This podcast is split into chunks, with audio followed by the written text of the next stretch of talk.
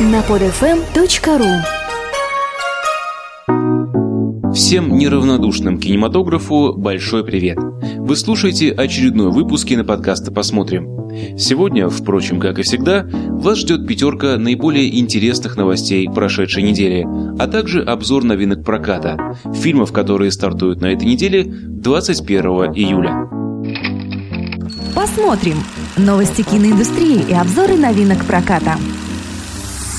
Новости одной строкой. Американский кинокритик Питер Треверс, работающий в известном журнале Rolling Stones, подготовил для этого издания список худших фильмов и актеров 2011 года.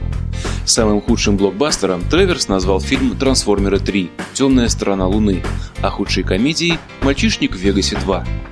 Худшими актерами, по мнению критика, стали Николас Кейдж в фильме «Сумасшедшая езда» и Дженюэри Джонс, сыгравшая в фильме «Люди Икс. Первый класс». Бывший губернатор штата Калифорния, а также всенародно любимый голливудский актер Арнольд Шварценеггер наконец-то возвращается в кино.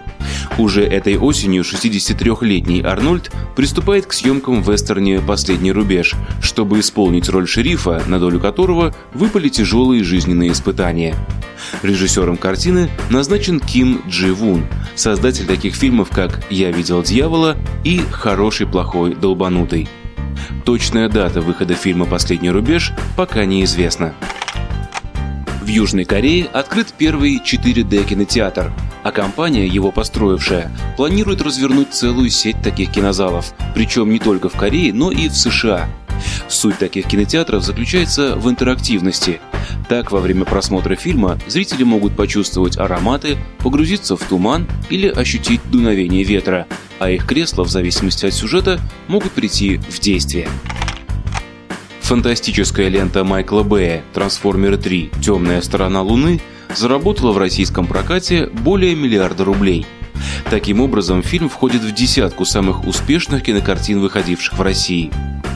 Отметим также, что мировые сборы третьих трансформеров уже достигли планки в 700 миллионов долларов. Фильм Сергея Естержемского, ранее помощника президента России, а ныне путешествующего фотографа и автора документального кино, попал в конкурсную программу Монреальского фестиваля мировых фильмов. Лента «Африка. Кровь и красота», работа над которой велась два года, рассказывает об исчезающих микроцивилизациях африканского континента. Скоро на экранах. Ларри Краун прибыл? Ларри, нам с вами придется расстаться. Так сказали, будто увольнять собрались. Фильм «Ларри Краун», режиссер Том Хэнкс, комедийная мелодрама. После увольнения с руководящей должности в крупной компании, Ларри Краун решает начать все сначала и поступает в местный колледж, чтобы заново открыть себя. Там он неожиданно влюбляется в своего преподавателя по технике публичных выступлений Мерседес.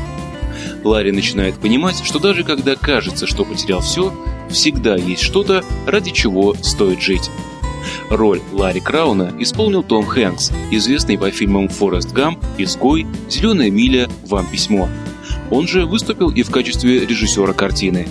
Компанию мистеру Хэнксу составила Джулия Робертс, получившая мировую известность благодаря фильмам «Красотка» и «Эрин Брокович». Фильм 2199. Космическая Одиссея. Режиссер Такаши Ямазаки. Фантастика. Японский режиссер Такаши Ямазаки на родине прославился благодаря фантастическим фильмам «Шалопая» и «Пришелец из будущего». В основу его новой работы вошло аниме «Космический линкорн Ямато». Сюжет картины разворачивается вокруг команды космического корабля «Ямато», которая отправляется на планету Искандер в поисках нейтрализатора, единственного способа спасти Землю от радиации и мутации, последствий войны с пришельцами. Фильм «Пеликан». Режиссер Оливьер Орле. Драма. Главному герою фильма «Пеликан», мальчику Яне, 14 лет. Он живет с отцом-рыбаком на маленьком греческом острове. После трагической смерти матери мальчика, глава семьи и его сын начали отдаляться друг от друга.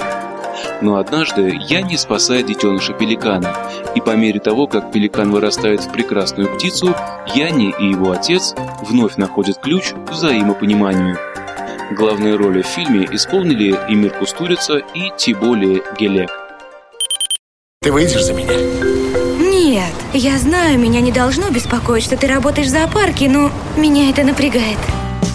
Фильм «Мой парень из зоопарка». Режиссер Фрэнк Карачи. Комедия. Режиссер комедийных хитов «Певец на свадьбе» и «Клик с пультом по жизни» возвращается с новой картиной «Мой парень из зоопарка».